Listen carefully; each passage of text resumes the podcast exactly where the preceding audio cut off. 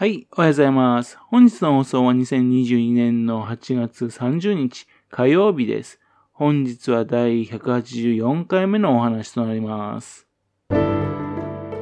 のチャンネルは福島県郡山市在住の特撮アニメ漫画大好き親父のぴょん吉が響きになったことをだらだらと話をしていくという番組です。そんな親父の独り言をお聞きになりまして、もしもあなたの心に何かが残ってしまったらごめんなさい。悪気がなかったんです。以降にもこの番組に興味を持ってしまったら、ぜひ今後もごひいきのほどよろしくお願いいたします。猪苗代町のね、中野沢温泉の磐梯西村屋さんと日本きっかけデパートさんのね、ソフビ愛から誕生した猪苗代論。漫才コンビのね、あの、母心のね、関敦さんが映画化の企画を進めていましたけどね、無事映画が完成して公開されたようです。磐梯熱海温泉で行われたね、日本 エスエフ 大会にて本編とメイキングが公開されたようです。自分はですね、仕事があって見に行けなかったんですが、Twitter とか見てるとね、かなり好評な様子ですね。映画の公開と伴いまして、映画の正式名称と敵の怪獣の名前も公表となりました。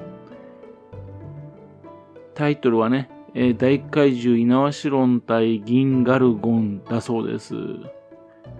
銀ガルゴンについてはですね、もうポスターを見てね、実を言うと知っていたんですけども、ようやくね、口にしても良くなった感じですね。イラストを見た限りだとね、銀ガルゴン、ね、正直のギララっぽい感じのね、魅力的なデザインの怪獣ですね。ぜひ動いてる映像を見てみたいと思ってます。そしてですね、この映画の監督は、このソフビのね、造形で有名なアマプロの喜井隆二さんなんですね。喜井隆二さんっていうときゅうじゅうねんだいにですね、セーラーファイトというね、特撮番組を作ってた方なんですよ。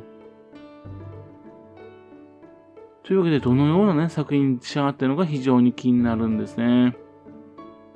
で、あの出演にはですね、白川のダルライザーさんと、あと息子さん、それあと福島中央テレビのアナウンサーさんたちも出演されているみたいです。西村さんの話ではね、えー、近々別なところでのね、上映会する計画もあるって言ってたんでね、ぜひですね、えっと、一般公開のそのやつを見に行きたいなと思っているところです。さてさてと。ね、えっと、猪苗代もね、猪苗代町非公認の、まあ、怪獣なんですが、他にもですね、福島県に非公認のご当地怪獣がいるのかというと、実はいるんですね。しかもですね、猪苗代論の本拠地である中野沢温泉の近くなんですよ。その怪獣っていうのはですね、磐梯山に生息しているっていうんですね。名前はブルカンと言います。溶岩怪獣ブルカン。外側をですね、真横から見るとですね、福島県のお土産で有名なね、民芸品の赤べこ。あの赤べこみたいな形してるんですよね。まあ、牛ってことでね、よだれを垂らすってことでしょうか。よだれ粘液っていうのを出しましてね、敵を動けなくするそうなんですよ。そしてあと弱点はですね、耳を握られると動けなくなってしまうんだそうです。なぜ耳を握られると動けなくなるかというとですね、牛汁って言葉ありますよね。牛汁って牛に耳って書きますよね。だから牛の、うん、耳を触ったんで動けなくなってしまうっていう意味らしいんですけども、ちょっとわかりづらいですし、まず、えっと、身長さんじゅうきゅうメートルもある怪獣の耳をどうやって握るのかっていう問題ありますよね。ちょっと無理があるかなと思いましたね。これはですね、じゃあ誰が作ったのかと言いますと、佐賀江博士さんという方がですね、原案、怪獣デザインをされたご当地怪獣というプロジェクトの、ね、それに登場してくる怪獣なんです。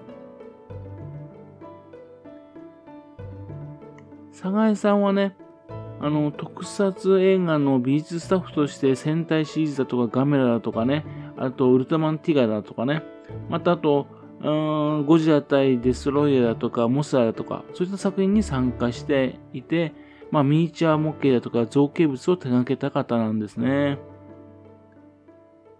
その寒河江さんがですね、にせんじゅうよねん頃からですね、脚本家の村井貞之さんらと共に進めていたものなんです。日本全国のよんじゅうなな都道府県、ね、それにご当地の会場を作ろうというプロジェクトなんですよね。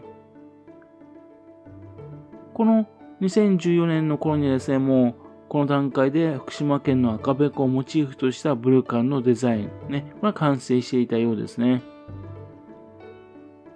他にはですね、名古屋の名古屋城のシャチホコをモチーフとしたシャチホコング、ね、それからと東京の上野のパンダをモチーフとしたパンダン、大阪のヒョウ柄の模様の服を好むおばさんをモチーフにしたヒョウ柄ヤン、それからと香川のうどんをねモチーフとしたウードンなどなどですね、非常に変わった怪獣をですね作っていったんですね。それをですね、何と言いますか、びっくりするんですが、ウルトラ Q から脚本を書いている 上, 上原正蔵さん、ね、などにですね、頼みましてね、小説集をですね、えー、っと、陽泉社から出したんですね。日本怪獣侵略伝ご当地怪獣異文集っていう本です。そしてですね、さらにご当地怪獣総選挙っていうのを開催したんですね。そしてさらににせんじゅうろくねんにはですね、都道府県がわかるご当地怪獣大図鑑という本も出版されました。そして寒河江さんはですね、このよんじゅうなな体の怪獣を造形化を進めていたんですね。で、東北にもあちこちあるんですが、とは唯一完成したのはね、このブルカンなんですね。というわけで、寒河江さんはこのご当地怪獣のプロジェクトをね、ぜひ映画化したいっていうんで動いていたんですが、実現に至らなかったんですね。寒河江さんがね、大腸がんが発生いたしまして、にせんじゅうきゅうねんにごじゅうにさいという若さで亡くなってしまったんです。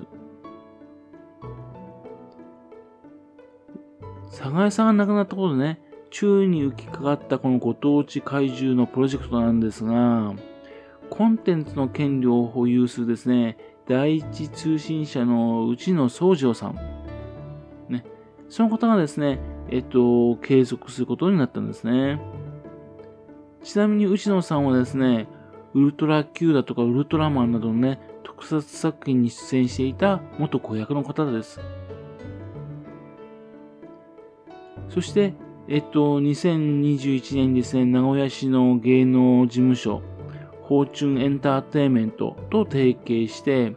ご当地怪獣プロジェクトを再起動って感じになったんですね。というわけで、昨年のじゅうにがつからですね、東京のところで展示会なども行われるようになりました。それからあと、えっと、今後の予定としましては、都道府県ごとにご当地怪獣のドラマを制作しますよと言っています。また、スタンプラリーなども計画しているそうですし、またあと、あのー、トレーディングカードを作ろうだとか、ソフビをね、えー、作ろうだとか、あるいはカプセルトイを作ろうだとか、というふうな様々な計画が今動いているそうなんですよ。というわけで、現在ですね、だいいちだんとしましてカプセルトイ、ね、ガチャガチャですね、ガチャポン。あれで、寒河江さんの造形したですね、シャチホコングとウータン、ね、これはね、もう販売されています。またと、ワンフェスなどでもね、えっと、販売したみたいなんですね。ガチャポンっていうとですね、なんといっても赤べこは今人気ですよね。というわけで、このカプセルトイの企画がうまくいきますと、近いうちにこのブルカンもね、あの販売されるんじゃないかなというのを期待しているんですね。ゆくゆくはね、そのうちソフトビニール人形、ね、なんかも発売されるんじゃないかなと。というんで、えー、気になってるんです。そういうわけでね、福島県のこのご当地怪獣のブルカン、どういう風になっていくかなというので、非常に動きがね、目に離せないという風な状況なんですね。とても楽しみにしております。はい。それではですね、また次回よろしく分岐その他の話にお付き合いくださいね。本日もお聞きくださいまして、誠にありがとうございました。